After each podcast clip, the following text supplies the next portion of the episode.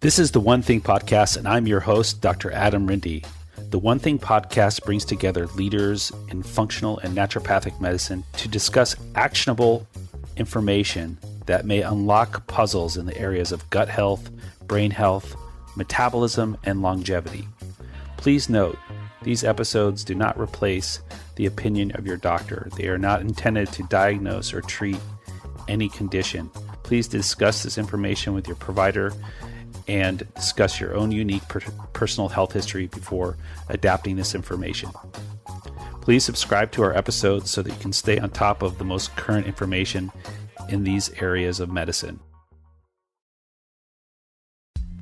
In this episode, I welcome back a personal friend, colleague, and repeat guest on the podcast, Doctor John Neustadt. He was with us before to speak about osteoporosis and sleep health, and he's back today to share with us insight from his new book, Fracture-Proof Your Bones: A Comprehensive Guide to Osteoporosis.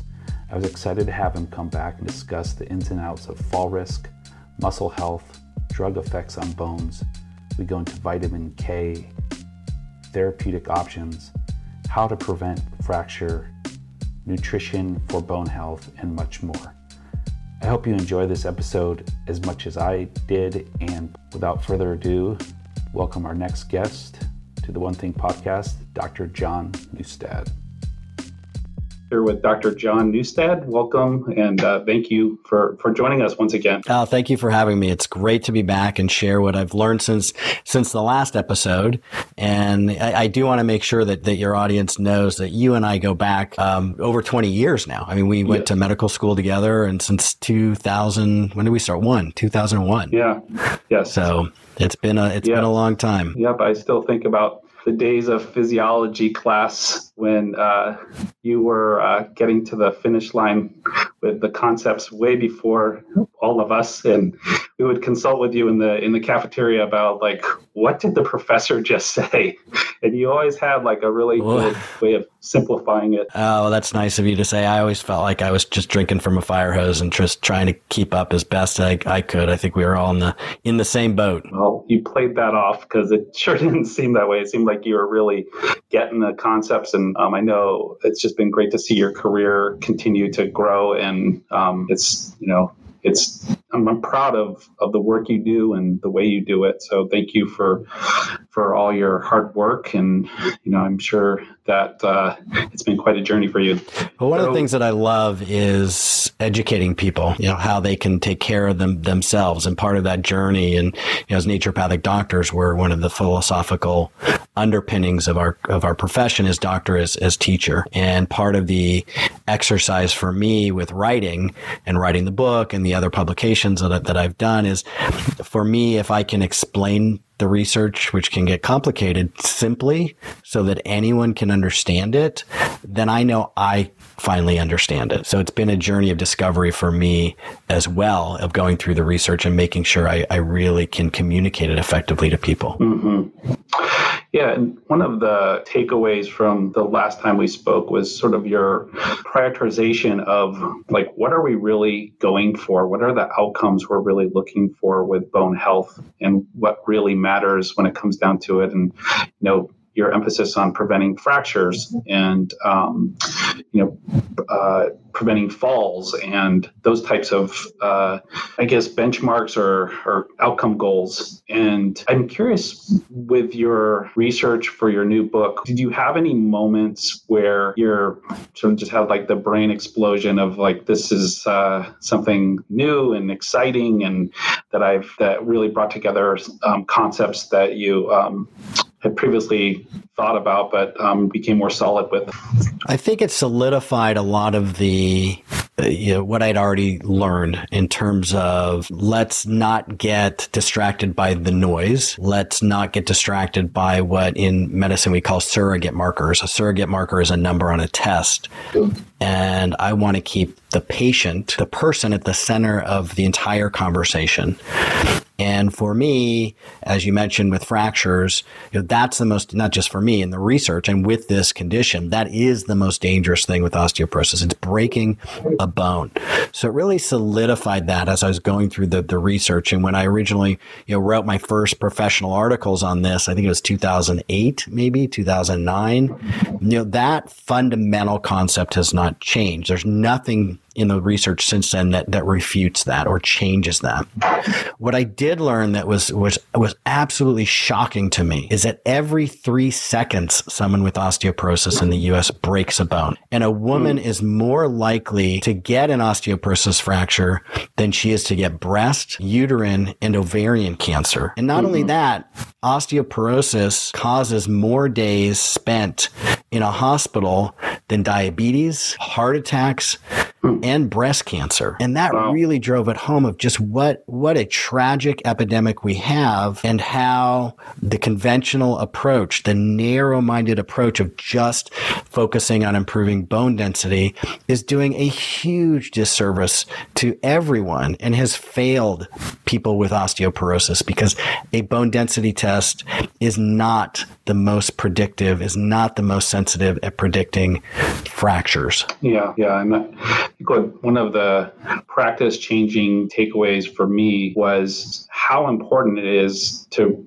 to prevent falls. Because I mean, at the end of the day, the fracture happens happens after a fall, right? And you really honed in that concept and that importance in our um, last discussion. And patients feel very confident with that advice. And also, it's very empowering to know that there's some proactive measures you can take to pre- to prevent fracture, and all those. And you point those out in your new book.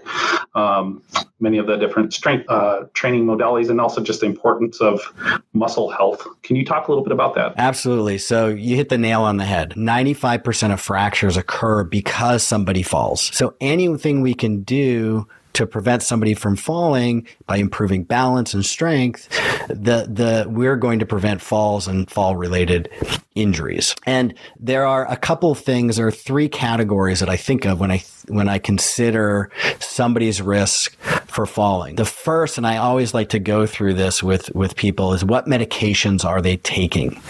There are medications that increase the risk for, for, for falling. There are also medications that, that strip bone of calcium calcium or damage bone in other ways and cause osteoporosis and increase the risk for fractures. And there are some medications that do both of those. So reviewing a patient's medications is really important. There's a whole chapter in uh, my book, which is right here, by the way. Very proud of that cover. I love yep. it. That came, I think the cover came out beautifully. Oh, yeah. Uh, that the that nice. t- t- called uh, a chapter, a whole chapter called Medication-Induced Osteoporosis. And over ninety percent of the elderly that's sixty-five years and older are actually on medications that increase their risk for falling. And not only that, a study looked at uh, for the three for the uh, several months before a patient broke a bone, what were medications were they on? And they identified which medications caused uh, falls and, fra- and osteoporosis and fractures. And they looked at after they were in the hospital for the fracture and they have osteoporosis, but they look after the, after they were discharged, were they were taken off of those medications. And the research showed that actually there was no change, no overall change. If they were, they were taken off of a medication that was known to cause osteoporosis and, and fractures, many of them were put on a different medication that did the same thing. And the doctor was not yeah. aware of it. And so really looking at medications is a, is a big piece of it. Removing things that can be causing the problem is, is, is one.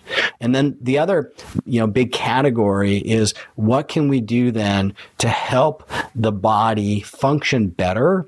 What has been shown to uh, increase muscle mass? What has been shown to increase balance? And within that, you mentioned exercise. And it's important with osteoporosis that people be careful with exercise because it, if you have osteoporosis and you don't exercise correctly, it can actually increase your risk for fractures. And so mm-hmm. in the exercise chapter, I, I address that in, in detail, but also diet, crucially important. Even with the keto and high protein diet craze, what I found is that most people aren't actually eating enough protein. When I have them tell me, you know, do a diet recall and we calculate mm-hmm. how many grams of protein, they're not getting enough. And even the U S R D A for protein, the recommend daily allow- recommended daily allowance for protein in adults, is insufficient to prevent muscle wasting and muscle loss. Mm-hmm. And so it's, there are recommendations in the book. Exactly. What does the research show? How many grams of protein does somebody need based on their body weight per day to maintain and actually increase your your muscle strength and your muscle size? Mm-hmm. Uh, and then some dietary supplements as well, like vitamin D, for example, making sure vitamin D is sufficient. Uh, the research has shown that at your vitamin D level between thirty and forty-four is what's optimal for reducing, is associated with reduced risks of falls and fractures. Mm. And so I go through in the different chapters in these discrete areas that people can evaluate, and I help them create their holistic plan and also gather questions together, important questions for them to ask their doctor to make sure they're getting the best recommendation, they can make the best decisions for themselves. Yeah. I want to come back to diet, uh, but I want to circle back to something you pointed out about medications. Uh, and I think there's been a lot of news about certain medications and their association with bone density issues, such as pro- uh, proton pump inhibitors. Um, you go much deeper in the book into other categories of medications that some people might not even think of. What were some of the more common, other commonly used medications that the research points out strong associative risk of uh, bone density issues? So the biggest shocker for me is when I dove, when I discovered the antidepressants. And they are they're so common, uh, especially the categories of selective serotonin reuptake inhibitors uh, and the uh, serotonin and norepinephrine reuptake intake inhibitors, so the S S R I and the S N R I categories of medications, uh, like fluoxetine, um, Zoloft, you know, those those medications really um, harm bone, and they create osteoporosis and and fractures. And not only that, research has shown that what we can expect now is that for every forty-two women who are taking an S S R I, that one of them is going to break a bone. Mm-hmm. Wow. And so does that have and and it's and doctors with, don't doctors don't know about this. Yeah. And does that have to do with how long you use it, or is it just sort of any duration length? So there's actually an increase after the first year. Uh, but like all medications, the higher the dose and the longer you take them, the greater the risk. Uh, for with, with proton pump inhibitors, for example, uh, there's risk after the first year, but after four years, there's uh, risk increases of uh, a sixty percent increase in hip fracture risk mm. in, in one wow. study. So it, the duration and dose are very uh, important. But even after the first year, you, the, the risk is there with those uh, antidepressant medications. Mm. Mm-hmm. Yeah. And, you know, I think at least with proton pump inhibitors, a lot of people aren't given any endpoint on when to stop taking them. It's just sort of uh, just take this if it helps your reflux Um, or helps your gastritis, uh, you know, you can just keep taking it. I'm not given any of this data. So I think it's really great that you point that out. And especially with S S R Is, you know, I think most people are on these S S R Is on average for a minimum of six months. Um, and, you know, the um, and many people much longer. So thank you for uh, bringing that to light, because I don't think I've ever heard that until I read your book. Um, so um, it's uh, it, any other categories that we should just kind of have our eye on? Well, there there are ones that are commonly known, but but even when I talk to patients, it's unfortunately they haven't been told by their doctor, even though it, doctors do know about these, or they're not they're they're not being treated appropriately to protect their bones. So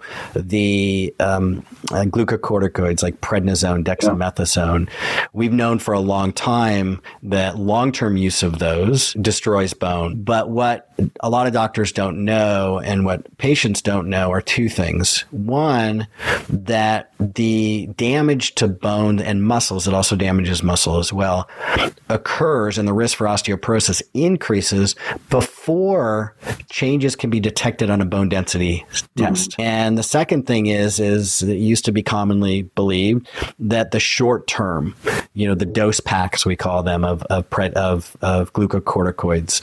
So, you know, so maybe on a seven day or fourteen day dose pack where they're ta- we're tapering them for short, shorter term use of the medication. That is now also associated with increased osteoporosis and fracture risk. And it's been um, very well established that that as well creates risks. So one of the challenges is there, there is that there is a lack of, um, you know, sometimes recommendations or research showing if somebody is at risk because of a medication. Are Are there other medications? Are there F D A-approved medications that have been studied in these cases to prevent um, uh, an osteoporosis induced by another medication or prevent fractures?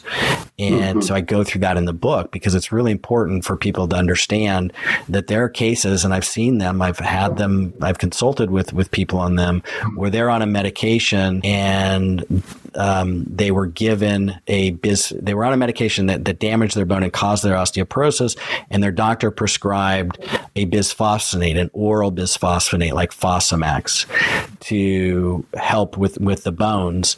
And now we know, based on the researchers, actually that was never studied before that. It just became the standard practice without any clinical trials on combining those medications. And actually, in the clinical trial that came out recently, those people who were on the medication and, and then were also given the Uh, Fosamax, the bisphosphonate medication, their fracture risk went up. It was even higher. Mm. And that's because the mechanism of action by which those bisphosphonate medications work on the bone is not necessary to help the bone is not necessarily the same as the ways in which the bone is being damaged by the other drugs. Mm-hmm. Interesting. Yeah. And it's even given being given out now for osteopenia, you know, like early, early stage bone density um, issues.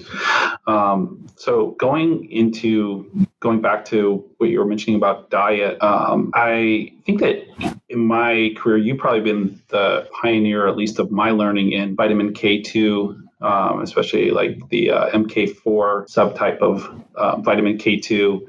Uh, I'd love to just hear, I've always wondered where you first landed on learning about um, the differences between M K four and M K seven, and just sort of what your current thoughts are on the matter of um, how vitamin K two plays a role in bone density and the different subtypes. So I first learned about M K four from um, an oncology lecture at school at Bastyr um, in one of our in our oncology classes. Mm-hmm. Uh, there was there's research on M K four up to uh, what I discovered after that is up to phase two clinical trials that have come out of Japan, looking at people with acute myeloid leukemia, myelodysplastic syndrome, hepatocellular carcinoma, and one case study uh, promyelocytic leukemia, and giving them M K four forty-five milligrams per day or higher. These are in the, in the clinical trials over in Japan, and it's not approved as a medication in Japan for, for that, and it's not approved by,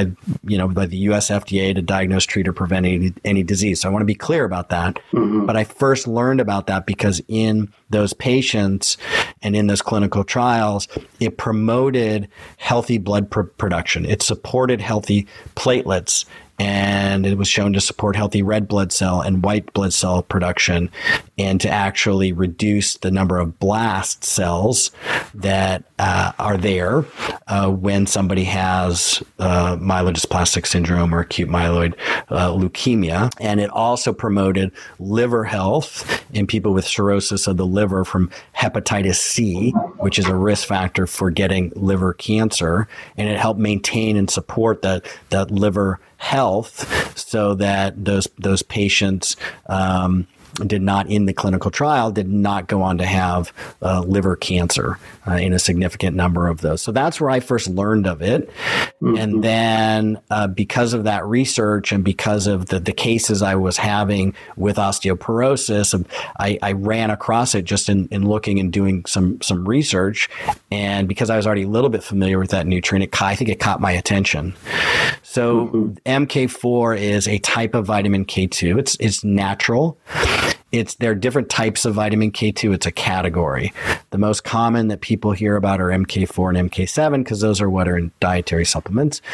But over ninety percent of you know what the body accumulates is the M K four form of vitamin K two, and it accumulates in different tissues in the body, in the brain, uh, in the breasts, in the in the pancreas, uh, in the colon, in the testes. You know, the list just goes on, on and on. And our body actually has the enzyme, the machinery to convert dietary vitamin K one into M K four.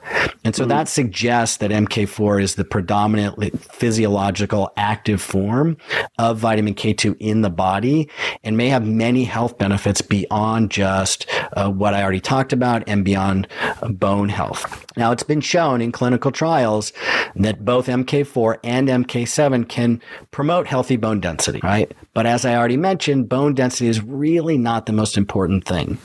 That's not the most important indicator of bone strength. And our goal is to keep bones strong. M K four is the only form of vitamin K two shown in clinical trials to maintain strong bones, as indicated by reduced fractures, uh, over seventy percent in clinical trial vol- volunteers. M K seven, there are no clinical trials showing uh, fractures or that looked at fractures as the primary endpoint of the studies. In contrast, M K four, there are um, over twenty-eight human clinical trials. Five of them specifically looked at fractures as the endpoint. Uh, there have been two meta-analyses done on, on M K four and different types of vitamin K two um, since two thousand six. And looking at all the clinical trials, only the only the researchers concluded that only the M K four form and in the in the amount of forty-five milligrams per day is the only form shown to maintain strong bones in the dose of forty-five, as I mentioned, forty-five milligrams per day, as indicated by reducing fractures in those clinical trial volunteers. And so that's mm. why when I was trying to help my patients and I was starting my dietary supplement company, I looked for that nutrient in the dose combined with calcium and vitamin D.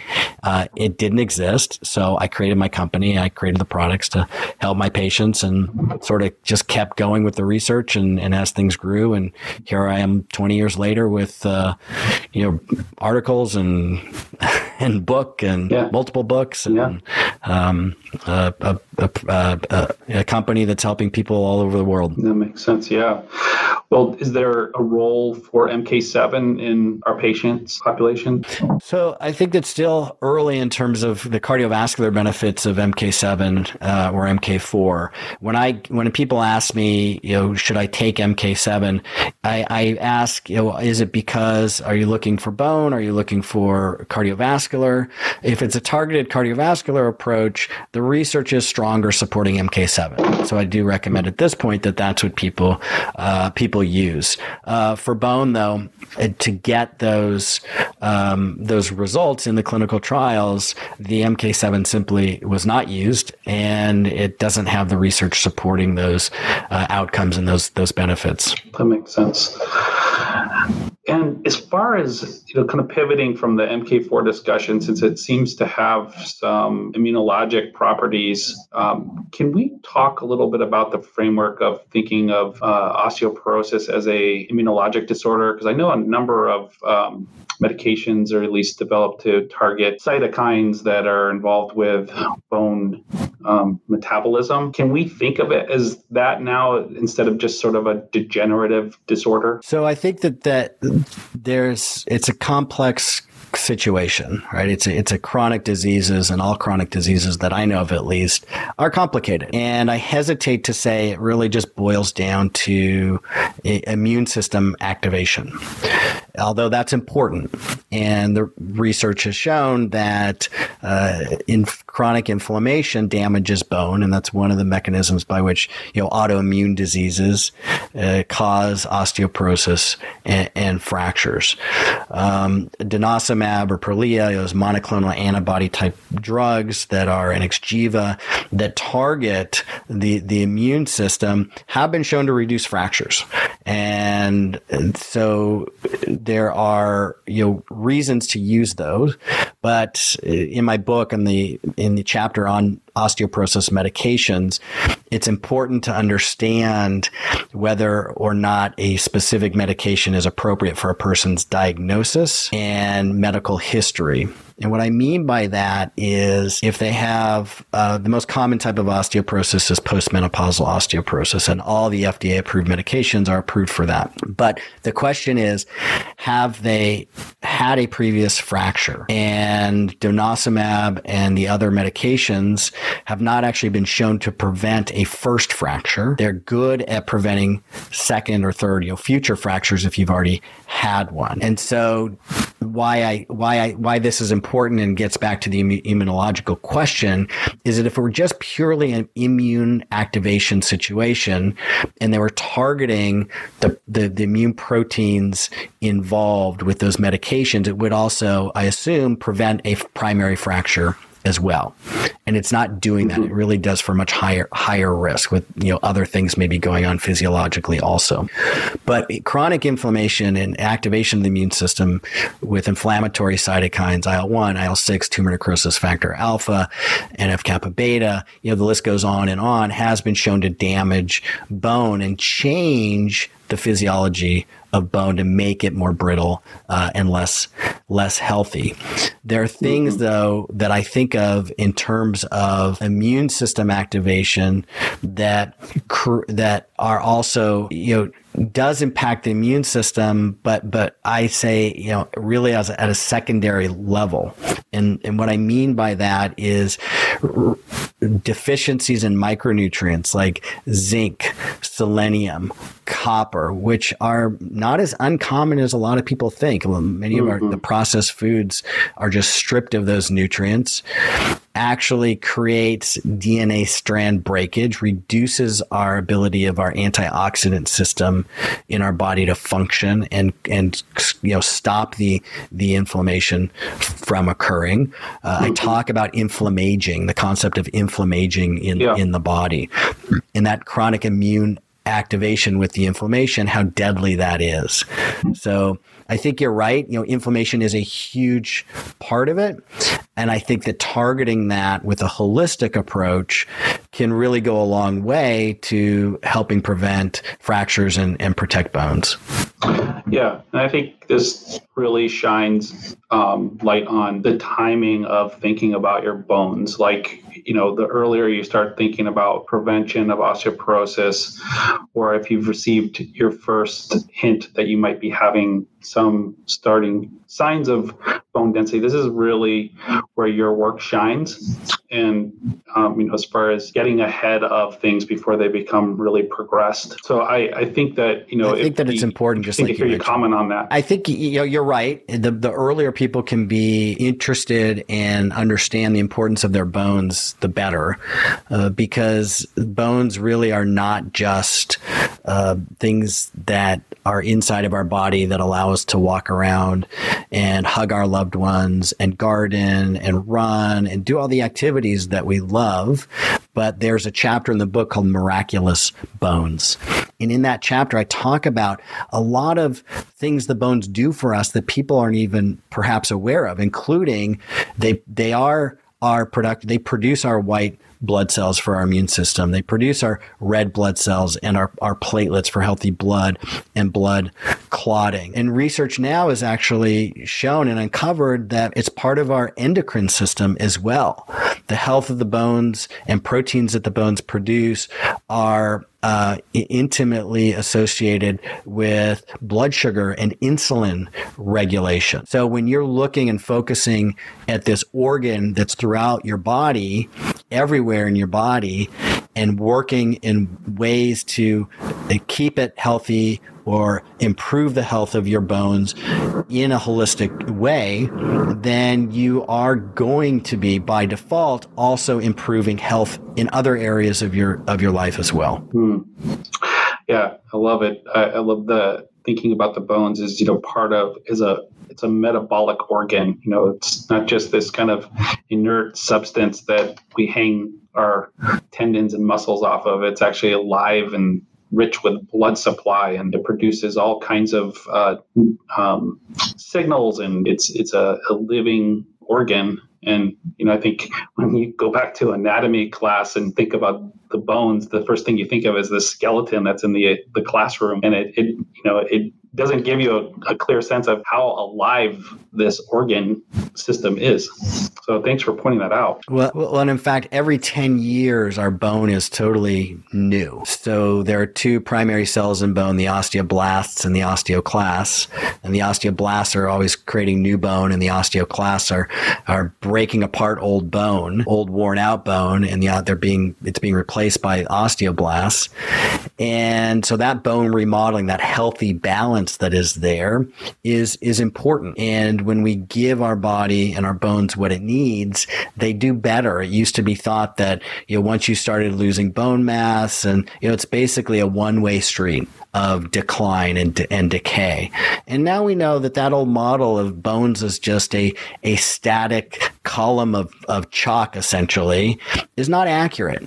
There are over two hundred fifty different proteins in bone. And so it's not just about the minerals in bone. It's about the microenvironment in bone. It's about the proteins in bone. It's about giving your body the environment and and the raw materials that it needs to thrive and do as best it can. And we know that now people actually can grow new bone. They can increase their bone density and reduce their fracture risk. It's very exciting. And my hope is that um, instead of people turning to Doctor Google when they get their first DEXA scan, they turn to Doctor Neustadt. So they can go on your website, they can order your book, and have like really a guide. I mean, because you don't just have to jump at the first thing your doctor says uh, for bone density issues. You have time. This is not an acute diagnosis. It's something that you can develop a roadmap and take your time to craft out, like, what are the implications of your decisions? And, you know, it, that's the beauty of the foundational approach, is that you can really set up a roadmap, and then you can measure it over time to see if, you know, if it's succeeding or not. That's correct. Absolutely. And I talk about that in, in the book, that this is not an emergency. It's scary. Absolutely. But it's important to take your time, gather your questions, and create a plan for yourself that is measurable, that you can track, that you can feel good about. That's not just looking at bone density, because fracture risk depends, as I mentioned, largely on factors other than bone density. In fact, a bone density test only predicts forty-four percent of women and only twenty-one percent of men who will actually break a bone. Right. Well, this has been very enlightening, and I would say that, you know, there's going to be more and more questions that come up from people who listen um, to this podcast, and hopefully they'll turn to your book for a deeper dive into the topic. Um, is there any parting words that you can give us? And then also, I'd love for you to just tell us about all that you're involved with and your website and those types of things. Oh, thank you. So I think for me, the parting word is the only way that somebody can lose is if they give up. There are so many ways to improve your health where we can really meet patients and, and where they're at. It's not that you have to do everything at once. That can be overwhelming. But if you just pick one or two or three things and start working on those, the research is clear, whether it's starting to improve your diet or starting to get better sleep, because poor sleep has been associated with osteoporosis and stripping the bone of, of minerals. It, it, you know, whatever it is, what the research shows is as people start to do one thing proactively and have a little bit of success, they're more likely to build on that. And I talk in the book, and walking through helping people create their action plans, it's about going from success to success, so people can not only feel that they're on the right path, but they can know that they're on the right path. And also mm-hmm. lots of questions that they can ask their doctors as well to make sure they're getting the right information and making the right decisions. So I wrote the book because uh, you know, I've I've worked with thousands and thousands of patients over the years on this issue, and a lot of the the, the issues, the topics, the questions that I get asked a lot, they're they're all in in the book. I'm involved in other things as well. I'm on the Corporate Advisory Roundtable for the Bone Health and Osteoporosis Foundation. I'm currently the vice president of our state Naturopathic Medical Association, the California Naturopathic Doctors Association, uh, and I'm the chair of the membership uh, committee. Uh, as I mentioned before, I own a dietary uh, supplement uh, company um, that a lot of doctors and practitioners are, are using for their uh, to help their patients, uh, and general public also coming to it and find, finding the company as well. And I've got uh, about a dozen orphan drug designations from the U S F D A. I talked about the research before in M K four um, in these different indications, and uh, that's some of the orphan drug designations I have from the U S F D A. They looked at the data and the research and say, yes, this has the potential to to help in, in these cases, and so they granted this special designation um, uh, to uh, me and one of my companies for M K four. Uh, but to be clear, and I just want to make sure, say it again, you know, M K four, it's not a medication. It's not been approved by the F D A to diagnose, treat, or prevent other diseases. It is a nutrient that promotes and supports, powerfully promotes and supports the body's health. Excellent. People can find me at uh, n b i health dot com. Yeah, great website, and you have a really nice newsletter, and I really like how you communicate. Um, you're even on TikTok. I see you up there yep. sometimes. So, um, uh, I've, I've been encouraged by my, my team to get on TikTok. I was told I had to do it. I'm having a hard time being consistent with it though. But uh, yeah, we have the newsletter. People can sign up for them. I have my own podcast, the Delivering Health Podcast. Um, lots of great blogs and information at n b i health dot com. Excellent. Well, it's good catching up with you. I, I can't wait to have another chat with you down the road sometime. Um, and thanks for all your contributions to not only our profession, but just the thousands and thousands of people that you've helped. So thank you. Thank you. Thank you for saying that. It was a pleasure. Thank you for giving me the opportunity to share what I've learned. Thank you so much for tuning in to this week's episode of the One Thing Podcast. Please share these episodes with your friends, loved ones, colleagues, patients, healthcare providers, anyone who you feel might benefit from hearing these informative interviews. We tend to learn best from people sharing things with us. That's often the first time it's introduced. So don't hesitate if these the content of these episodes reminded you of someone that might benefit from it. Forward the, the episode to them, and I'm sure they'll either appreciate it or be appreciative that you've thought of them. So once again, we'll look forward to seeing you next episode on the One Thing Podcast. And again, much appreciation for you being here with me.